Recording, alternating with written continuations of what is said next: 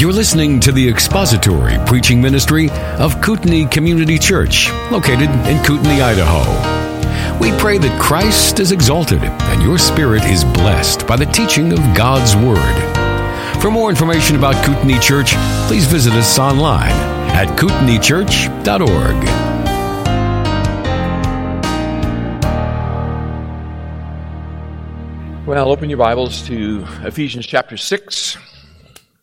Ephesians chapter 6, verses 1 through 4 this morning. Ephesians 6, 1 through 4. All right. So, the sixth chapter of Ephesians, Ephesians chapter 6, and verses 1 through 4. And we're returning to the text for a second time this morning under the title of Raising Children to Do Right raising children to do right. And you know, parenting classes and parenting seminars are kind of a perennial favorite in the evangelical church. It's a pretty much a staple for most. And I suspect that one of the reasons for that is the reality that um, children don't come home from the hospital with any instructions on the box. I can remember when our oldest was born and um, we brought her home, and I remember turning her over and looking, you know, not, nothing. no instructions here at all. And so it can be challenging. It can be challenging. I think additionally, there's just the, the reality of the societal breakdown that washes over us and with regard to families. And we've lost a fair amount of intergenerational wisdom. We just don't, generally speaking, as a culture, have the advantages that um, were there several generations ago when homes were more intact and people lived closer and more intergenerationally with each other. And so there was the, the opportunity to pass wisdom down in that way that for many is just not a reality for them. And so that contributes as well. But this section here in Ephesians, I think, contains some really important parenting information. And it's not just for young moms and dads, although it is that for sure, but it's for all generations. For all the generations. And the reason it's for all the generations is because we are inextricably connected to one another. We are, gen- we are generationally connected. We are in relationship intergenerationally. And that means that even simultaneously, we are often parents, and children, and grandparents, and we're mixed into this, and, and the responsibilities and obligations and opportunities that, that come to us because of that. Uh, we can find great help here in this text. Now, this is, this is obviously not an exhaustive text on, on raising children, far from it. But there's some very important things here for us, and, and if we can hear them and receive them and seek to implement them as we walk by the Spirit, then uh, we can make progress. We can make good progress in these things. So let's read the text, beginning in verse 1 of chapter 6, where Paul says, Children, obey your parents in the Lord, for this is right. Honor your father and mother, which is the first commandment with a promise, so that it may be well with you, and that you may live long on the earth. Fathers, do not provoke your children to anger, but bring them up in the discipline and instruction of the Lord.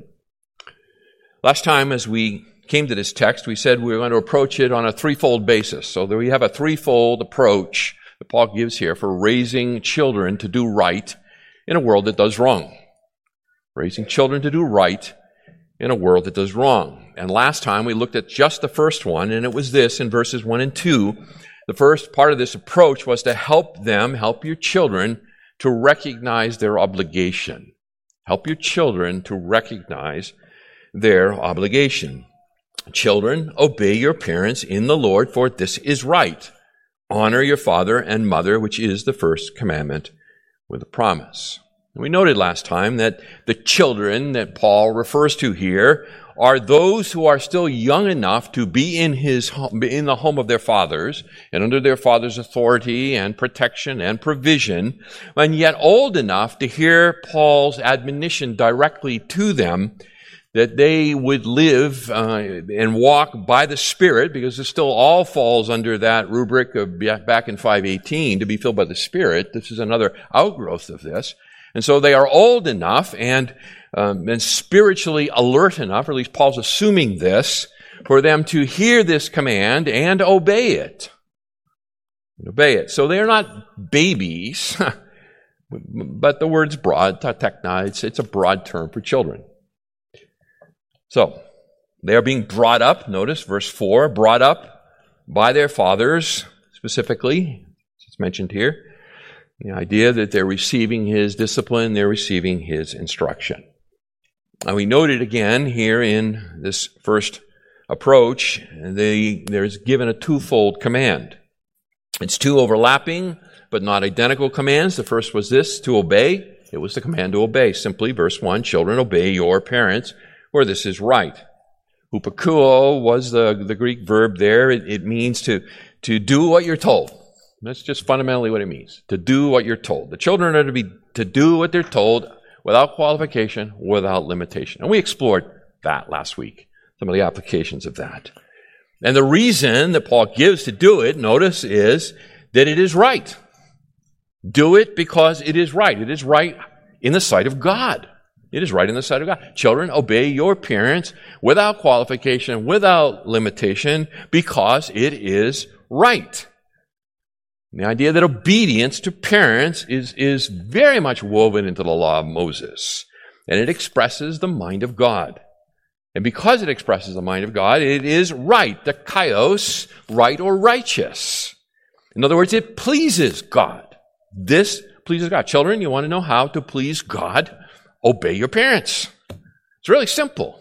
It's really simple. In Colossians chapter 3 and verse 20, that sister epistle, Paul explains it there. He says, Children, be obedient to your parents in all things. So the same idea, obedience, all things, no qualifications. And then he says, For this is well pleasing to God. So here he says it's right. Here over in Colossians he says well pleasing to God. Kind of scoops up the idea. Obey your parents. That's the first command. The second command is to honor them. It's to honor them. And we see that in verse 2. Honor your father and mother, which is the first commandment with a promise. And we noted again last time that the command to honor your parents incorporates for those children who are home the command to obey. In other words, you honor through obedience.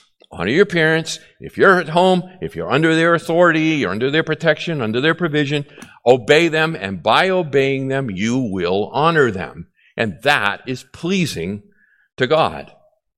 But eventually, in the vast majority of cases, a man leaves his father and his mother, right? And he is joined to his wife, and they become one flesh. In other words, a new family unit is created. And in that case, the command to obey, that duty to obey, transitions from the childhood expression of honor, which is obedience, and it gives way to the more mature obligation to honor, which is what lasts a lifetime.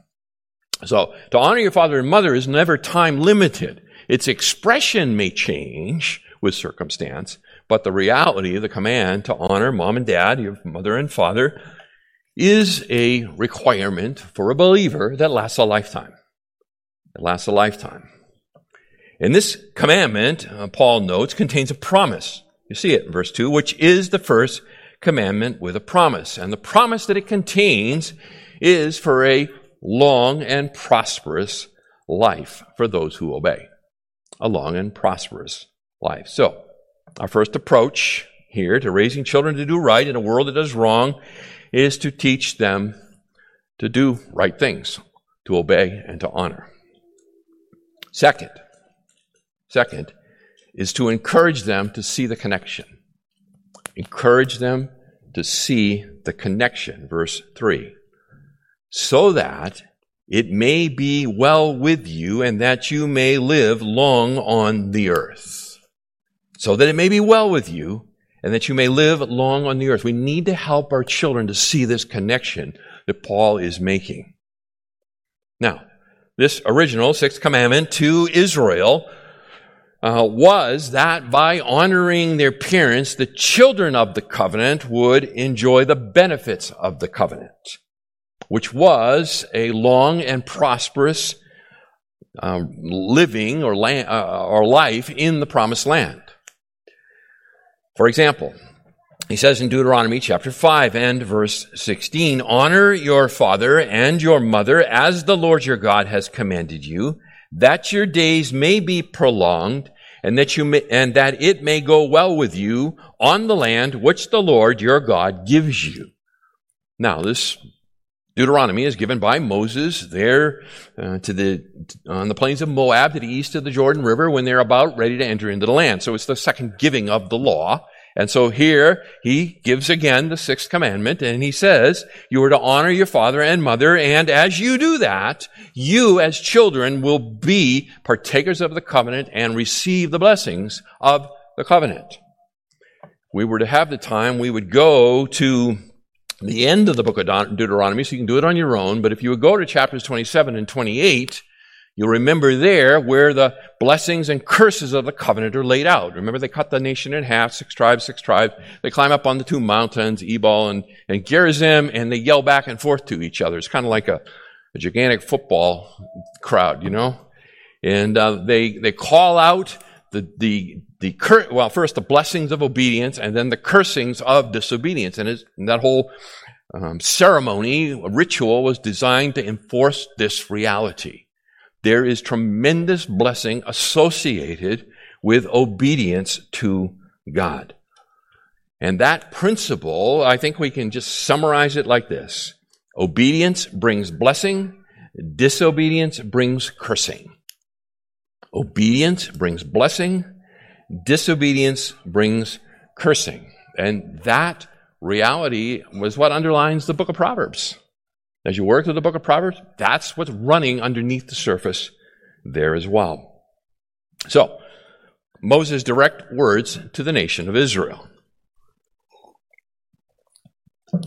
But why did Paul include this promise in a letter written to Gentiles? Why didn't he cut it off with just saying, honor your father and mother? Why does he include this is the first commandment with a promise so that it may be well with you and that you may live long on the earth? Why does he do that? He's writing to Gentiles. They are not the recipients of, of God's covenant with the nation of Israel. So, so what's going on here?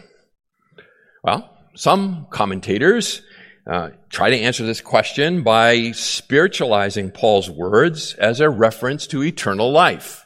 And what they say is that what Paul is, is, is bringing to, to light here for the Gentile believers in Ephesus is that as you uh, honor your mother and father, it will, you will be blessed with eternal life. It will be an outworking and expression of your faith, the faith which will bless you with eternal life. But I don't think it works. I don't think it works. I think if, if Paul were trying to tie the promise of eternal life into the honoring of, of fathers and mothers here, he would use the expression for eternal life, the Greek expression for eternal life, but he doesn't. He doesn't. He uses a term that means live long, not eternal life. And there's a big difference between living long and eternal life. Some of you have lived long, but you're, you know, not in this, not in this body. You're not getting eternal life. Beyond that, notice that the fulfillment of the promise comes on the earth. You see it? Verse 3 comes on the earth. It's not, it doesn't say it's coming in heaven. So the idea that this is somehow just a spiritual promise of life everlasting, I don't think works. I don't think it works. I think what Paul is doing, I think he's reminding the believers uh, of the wisdom of God. The wisdom of God that has been baked into the creation. And, and this wisdom of God baked into the creation clearly ties obedience and material blessing together. They're tied together. The fact that they don't operate perfectly, it's not a, it's not a mathematical equation. If I do this, I get this, right? That's the, that's the fallacy and nonsense of the prosperity movement. But it still runs under the Proverbs for sure. And I think the fact that it doesn't perfectly correlate in this life is the purpose of the book of Ecclesiastes. It explains how come it doesn't work every time? How is it that the righteous suffer? Well, how is it that the wicked prosper? Well, there is an answer to a certain extent, which is finally, um, this is hidden in God and it's beyond you. But here, back to the point, as parents, As parents, we are to encourage our children to understand the reality of the connection of obedience and blessing. There's a connection, there's a correlation between obedience and blessing. And how do we do that? How do we help our children, our believing children even, to understand the correlation between obedience and blessing? Well, we can do this by reading the Old Testament to them. By reading the Old Testament to them and pointing out the connection between obedience and the way of blessing as we encounter it there in the Old Testament. And it's certainly replete. And I think we can further instruct them in this by graciously and humbly making observations about the events of life, both its failures and its successes. And that includes ours and others and our children's.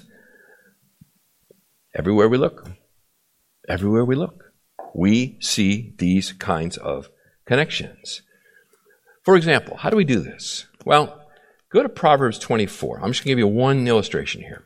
Proverbs 24. How do I how do I go about making these observations to my children in a humble way, in a gracious way, of the reality that obedience brings blessing and disobedience brings cursing? Well, in, in Proverbs chapter 24, beginning in verse 30 to the end of the chapter, I think is a perfect one. Where here the writer says, I passed by the field of the sluggard and by the vineyard of the man lacking sense. And behold, it was completely overgrown with thistles. Its surface was covered with nettles and its stone wall was broken down. This place is, is run down. He's walking by and he sees a piece of property that is completely run down. It is, it is lacking care from one end to the other. Verse 32, and I saw I reflected upon it. I didn't just observe it, I, I stopped and I, and I thought about this a little bit. What, what, what can I learn from walking by a ramshackle house? I looked and I received instruction. A little sleep, little slumber, little folding of the hands to rest, and your poverty will come as a robber, in other words, unexpectedly upon you, and your wants like an armed man. He will overpower you. Can you learn something about obedience and blessing and disobedience and cursing from walking by a broken down piece of property? Yeah, you absolutely can. You absolutely can and should. And as a father, as a mother, as a parent, we need to be alert to, to observe what's going on and then take the time to make application to our children. Hey, son, look, this is what happens when, when, when, you, when you're not diligent, when, when you don't apply yourself to the task at hand. This is what you will reap. You'll reap a life that looks like this ramshackle house, all broken down. That's what's in store for you. Proverbs 13, 15, it says, Good understanding produces favor, but the way of the treacherous is hard. The way of the treacherous is hard.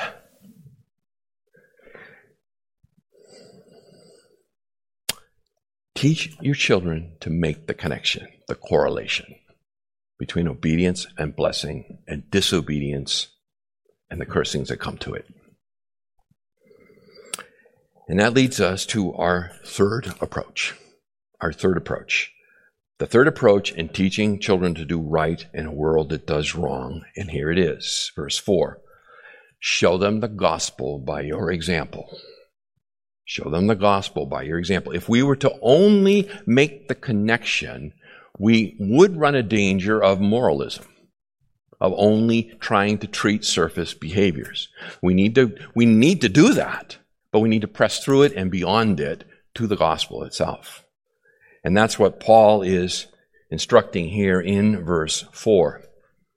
Fathers, do not provoke your children to anger, but bring them up in the discipline and instruction of the Lord. Now, we might uh, assume that Paul would just continue his instruction to the children and, and tell the children, don't provoke your parents. Be kind of, be logical, right? I mean, There's not a parent here who hasn't been provoked. But he doesn't do that. He doesn't do that. He ends his instruction to them with obedience and honor. And now he transitions, just like all the other relationships. First, the, the instruction goes to the, to the party that is, that is under the submission, and then he turns to the party in authority and he begins to address them, and he addresses them in a, in a very strong way, very instructive way, just like he does fathers with, with wives, right? We saw that. We had 14 for the fathers, 7 for the women.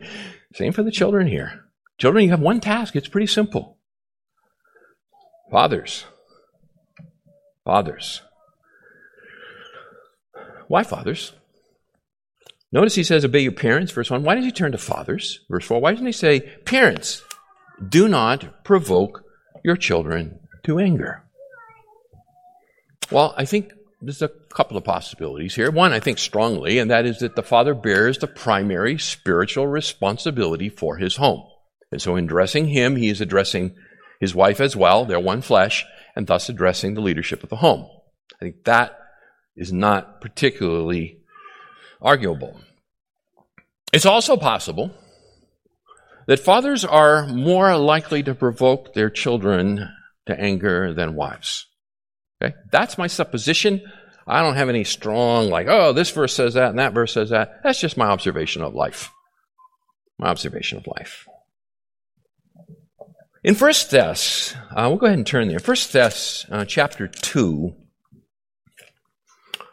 Paul references uh, a father's involvement with their children, and he uses it, interestingly, he uses it as a, as a metaphor uh, for his care for the Thessalonian believers. First Thess, chapter 2, verses 10 through 12. Paul says, You're my witnesses. He's writing to these believers here in Thessalonica. You're my witnesses, and so is God, how devoutly and uprightly and blamelessly we behaved toward you, believers, just as you know how we were exhorting and encouraging and imploring each of you as a father would his own children, so that you would walk in a manner worthy of the God who calls you into his own kingdom and glory. So, Paul appeals to common knowledge about a father's interaction with his children and uses it as the metaphor to speak about his shepherding of this fledgling church in Thessalonica. But here, back in chapter 6 of Ephesians and verse 4, we have a direct command to the fathers and the direct command is that they demonstrate the gospel to their children and that they do so in a twofold way. Fathers, do not provoke your children to anger, but bring them up in the discipline and instruction of the Lord. This is a command to them to share the gospel with their children by example, first being avoid your own ungodly behavior. Right? Do not provoke them to anger. That's just a that's a, that's a rubric, that's a place marker. For do not um, exhibit or, or, or said another way, avoid your own ungodly examples and behavior.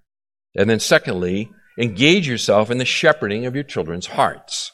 So control yourself and then shepherd them. This is how you bring the gospel to bear, dads. Don't provoke them. Don't provoke them. Again, the sister epistle, Colossians 3:21, fathers, do not exasperate your children so that they will not lose heart. Here, don't provoke them to anger. There, don't exasperate them so that they become discouraged, so that they lose heart. Okay, sounds simple enough. But let's ask the question Dad, how do we provoke our children to anger? What do we do that provokes our children to anger? Or what do we do that exasperates them and, and discourages them, causes them to lose heart? What, what kinds of things might we do? And, and perhaps do without even realizing it. Maybe because our father did it with us, and so we just think it's normal. And we pass the pathology on. Here's some ideas for you, okay? Simply ideas. I think we provoke our children to anger, Dad.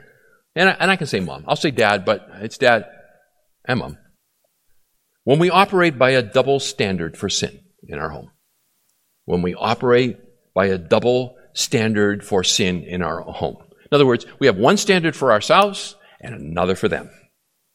One for us, one for them, and it's not the same. It's not the same. Or we're just inconsistent in addressing their sin. One week, it seems like dad's not all that exercised about this, and then two weeks later, a thermonuclear device goes off. What in the world is going on? We need consistency. What's right is right. What's wrong is wrong. It's always wrong. It's always right. I'll live by it. You live by it. Okay? To fail to do that is to run the risk of exasperating them. It's to run the risk of making them angry. And this, by the way, dads, will confront us in our own laziness. It will confront us in our own laziness. In other words, you probably have to get up off the couch and do something. And, uh, you know, the laser pointer is not sufficient. But hey, you're tired. I get it. I get. It's easier to just let it go. Maybe it'll, maybe if I just ignore it, it'll go away. No, it won't go away. It won't go away. Actually, it'll compound. So we operate by a double standard. That's one way to anger. That's one way to provoke our children to anger. Another one is to exercise a critical spirit so that whatever our children do, it's not good enough. You know, good job, son, but. As soon as you say but and start to spill this stuff out, uh, the whole good job, son part, like, disappears. You, you've vacated it of its value. Can't you just be happy to say, good job, son? Period. But how many times do we find ourselves doing this? How many times? We have a critical spirit when we approach our children. Or, another way is to give them no freedom to fail. To give them no freedom to fail. We, we constantly rescue them from their failures. Now, we've heard about this, right? We have the, we have the, um, what do they call them? The bubble wrap moms? Isn't that what they call them or something like that? Or, you know, they kind of hover over them. Can't let junior ever fail. You know, everybody gets a participation trophy kind of a mindset. It produces a generation of what do we call them now? Snowflakes, I think, something like that. Right? We, we just, failure is so important in growth. We grow way more by our failures than our successes. And yet, as parents, often we're, we're, we're quick to enter in and relieve our children of their own failure. Let them fail. Let them fail. Be there to come along and help. Don't, you know, don't grind them with it, but let them fail. Let them fail. We provoke our children to anger when we mock their shortcomings and their failures. When we mock their shortcomings and their failures. We need to beware of the sarcastic tongue, for it can bite very deeply. It can bite very deeply. So don't mock them. We can provoke our children to anger or exasperate and discourage them by inappropriate teasing. Inappropriate teasing.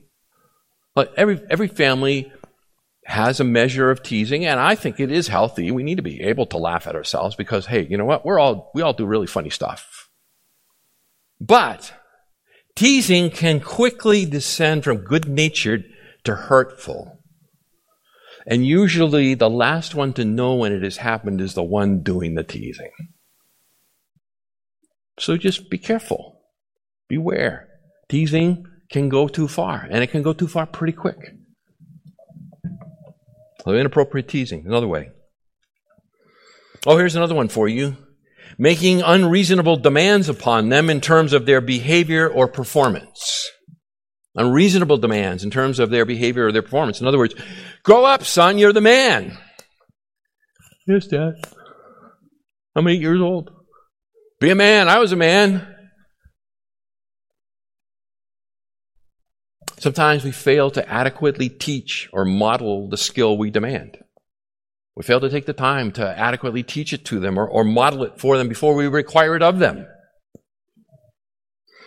Clean your room. Son, clean your room.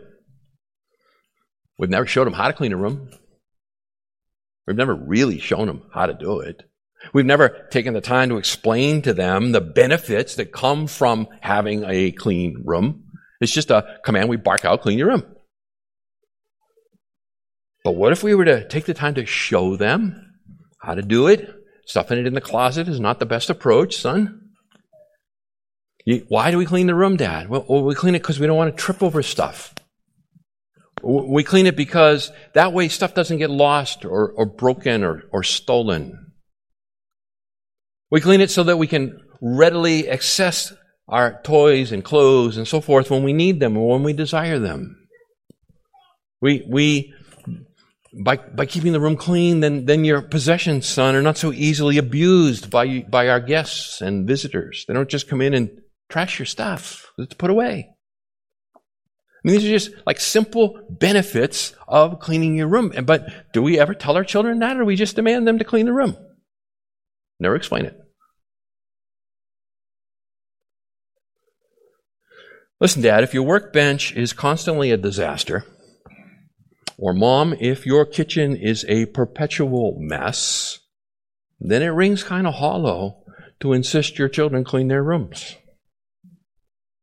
If we can't do it, we haven't got it figured out yet, and yet to hold them to that standard is to exasperate them.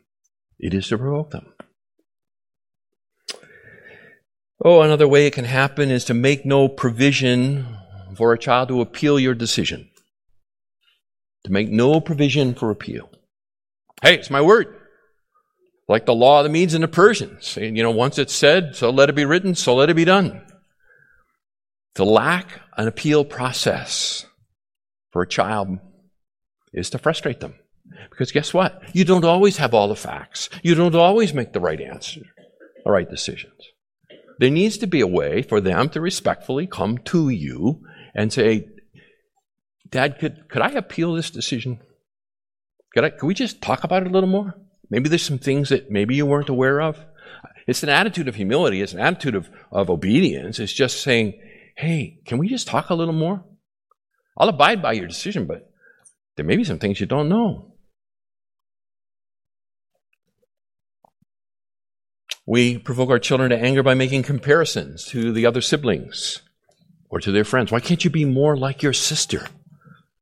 She's so smart. She always gets A's in school, and look at you. Are you dumb? No, actually, I'm a boy, and the educational system of this country is built for girls. Sit still, color in the lines, be quiet, do what you're told, and you'll get an A. But I'm a boy. I like to break stuff.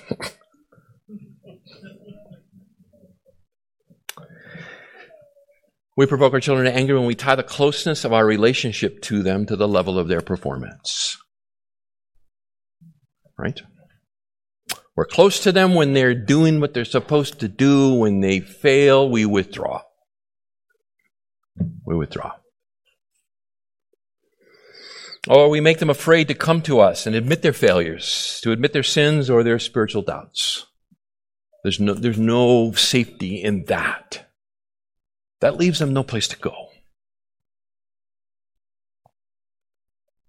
Well, one more here, and then we're all sufficiently beat up. We provoke our children to anger when we tie our pride and our ego to their external performance as good Christian children. Be a good Christian child. It's church. Do not embarrass me. You will exasperate them with that approach. So show them the gospel by your example. Don't provoke them, deal with your own sin. Second half of that is to nourish them. See it? Bring them up in the discipline and instruction of the Lord. In contrast to provoking them to anger, the Christian father is to nurture them. Ektrepho, same word used over in verse 29, where it's, it says that um, the husband is to nourish, cherish his wife, like Christ does the church. Same, same verb. So, we nurture our children in the sphere and influence of the Lord. In other words, in the gospel. In the sphere and influence of the, of the Lord, which is another way to just say the gospel. The gospel. The process of doing that, notice it here, it's described by two words, discipline and instruction. The first word, discipline, paideia, uh, it's, it's related to uh, the word Paul uses over in Galatians uh, 3.25, where the um, pedagogos, which is the teacher or the tutor, okay, so it carries that idea of teaching, tutoring, instructing, is here in this word discipline. And the other word, instruction, uh, nouthesia, we, it's, it's also connected to the verb uh, nuthateko, sorry, uh, which is translated as admonish. So it's the idea of admonishing or, or calling attention to something. And so we have these two words, and, and they're close in their meaning, but, but there is a difference, I think. And I think the difference is this, that discipline speaks of educational activity. Educational activity and disciplines, and instruction emphasizes the verbal aspect of admonishment, reproof, and encouragement. In other words, we, there's a twofold process. They're close, they're related, they overlap, but it is that the training of children in the things of the Lord has both an educational component, the idea of discipline, and it has as well an encouragement slash admonishment component where we deal with a particular behavior. The educational component, we would say, is Bible teaching. I could just say it that way. Teach your children the Bible. Teach your children the Bible. That's what it means to bring them up in the discipline of the Lord. Teach them the Bible. But as well as that is you need to be prepared to reprove them or to admonish them when they don't. Prove them or admonish them or instruct them when they don't. Now, uh, again, let me just suggest to you a possible approach. Okay? So that's what the text says. Now let's just kind of talk about how, what's a possible approach to this. How could I, how could I do this? I think one way to approach the admonishment portion is to ask your children um, in the moment, what lie was sin telling you when you acted in such and such a way? What lie was your sin telling you at this moment when you did this? Okay? That takes it away from the behavior just dealing with the behavior, and it takes it to the root underneath the behavior. There's a lie going on here. There's a lie going on, and what is it? What lie is your sin telling you when you act in such and such a way? In other words, you want to help your children to see the deceitfulness of sin. There is deceit going on here in your own heart, son. For example, Uh, son, what lie was your sin telling you when you chose to look at pornography? Son, what lie was your sin telling you in that moment when you chose to look at pornography? And then listen to what they might say. And depending what they say, you can begin to coach them to see it. For example, son, your sin was lying to you when it told you that a woman is not a person made in the image of God, but is a thing to be used. Your sin is lying to you in that. Your sin is lying to you in the moment when the temporal sexual thrill is of greater appeal to you than the fellowship of Christ. Your sin is lying to you. Your sin is lying to you, son, when, in, when it tells you that, that this is, there's only one time, this is just like one time, it only, one time. Hmm. Because what lies behind that is the sin that, that sin doesn't enslave. and it does. It does. Son, it's enslaving. Your sin lies to you when it tells you this image will not remain in your head forever. Forever. Your sin is lying to you when it tells you that the future guilt is a fair trade for the temporal pleasure. Your sin is lying to you. Hebrews 11:25 calls it the passing pleasures of sin. That's what Moses turned from in Egypt. Uh, we should acknowledge there's pleasure in sin for a season. But your sin is lying to you.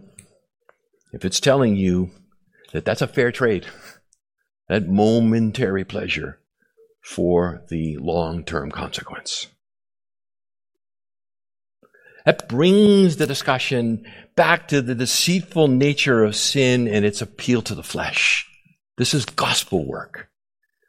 And then we can follow up that line of questioning with, with a dialogue, something like this. You know, what would have been the believing response, son, to this particular temptation? What would have been a believing response? We, we see now, you see how sin has lied to you. But, but what would a believing response to be in, in, in light of the temptation? Well, it would be to recognize that sin is first and foremost against God it's against God. Back to earlier comments about as you read the Old Testament, um, go to Genesis 39.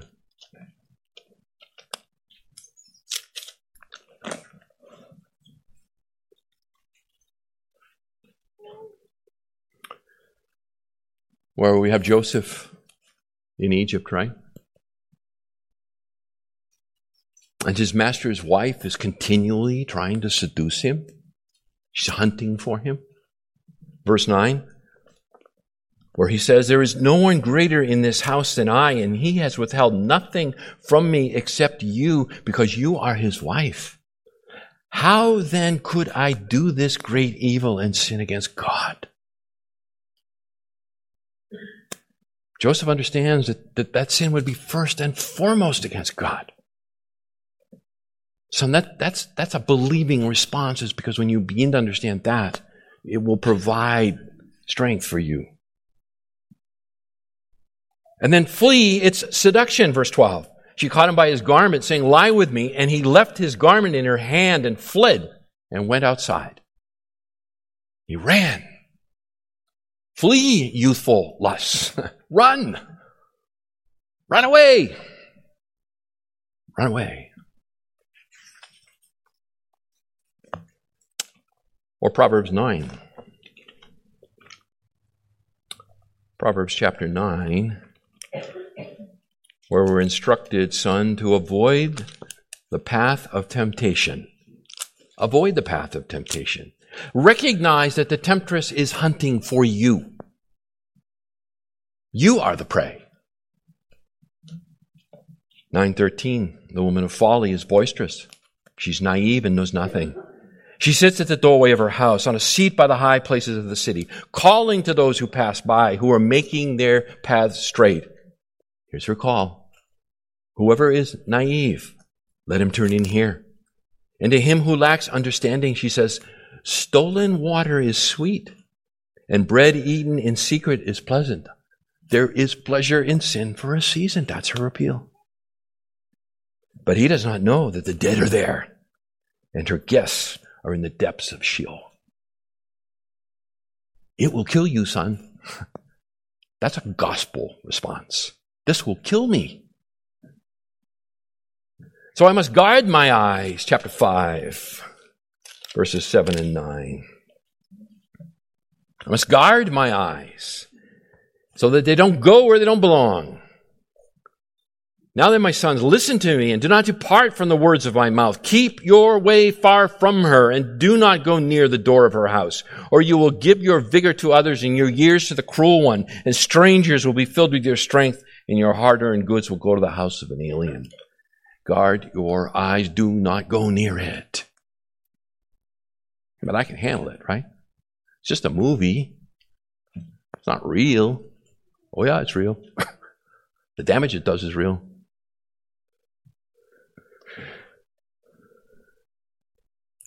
And then a believing response, son, is to praise God for the gift of marital intimacy.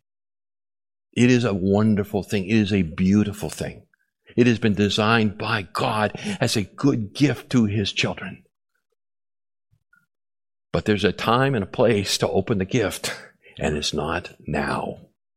It is not now. So recognize it's there, recognize its goodness, and then strengthen yourself in the Lord and wait. And wait. And then get married so you don't burn. get married. This has been assuming your, your child's a believer. What if your child's not a believer? What if they're young, still not believers? Or what if they're older and still not believers? Then what? What if they don't have the resources of the indwelling spirit to combat sin? The approach is still the same. What lie was your sin telling you in this moment, son?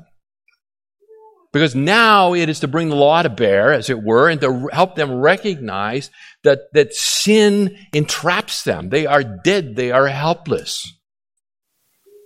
And then point to the gospel as their only source of delivery. The technique is essentially the same in either case. It is sin that snares you. It is the gospel that will deliver you. And you must help them to see that. You must help them to see it. Now, this kind of soul work takes time. It takes time. And time is probably, gentlemen, our most precious commodity, is it not? It is probably our most precious commodity. And therefore, it is easier to focus on child rearing external behavior than to do the soul work necessary. the truth be told, in the heat of the moment, in our own sinful response to their sin, we just want it to stop. We just want it to stop. We're tired. We do not want to be inconvenienced. We do not want to be embarrassed. We do not want our lives to continually be made difficult by the sin of our children. And so, to enter into the kind of soul work necessary means you got to drop whatever you're doing. And that requires self control on our part, a bigger picture. We got to get behind the behavior to the motive of the heart as the ultimate focus of our training. Behind the behavior to the motive of the heart, we've got to do heart surgery. What we're talking about is disciple making, really. We are talking about disciple making. Applying the truth of the Word of God closely and carefully in the various situations of life. This is what disciple making is.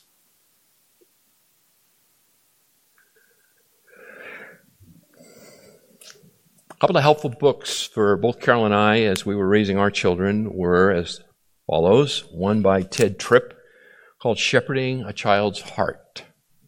Shepherding a Child's Heart. We found it helpful. Another one was by a man by the name of Lou Priolo. He's gone to be with the Lord now, but he wrote a book called The Heart of Anger. The Heart of Anger. So we found those two books, Shepherding a Child's Heart and The Heart of Anger, to be helpful to us 20 whatever many years ago it was. As our children grow, it should be our desire to see them mature. Hmm? From a mere and raw obedience to a spirit led life in which they do what they do out of a love for Christ and a desire for His glory. That's what we want for ourselves. Isn't that what we want for our children? And so we have to make the investment.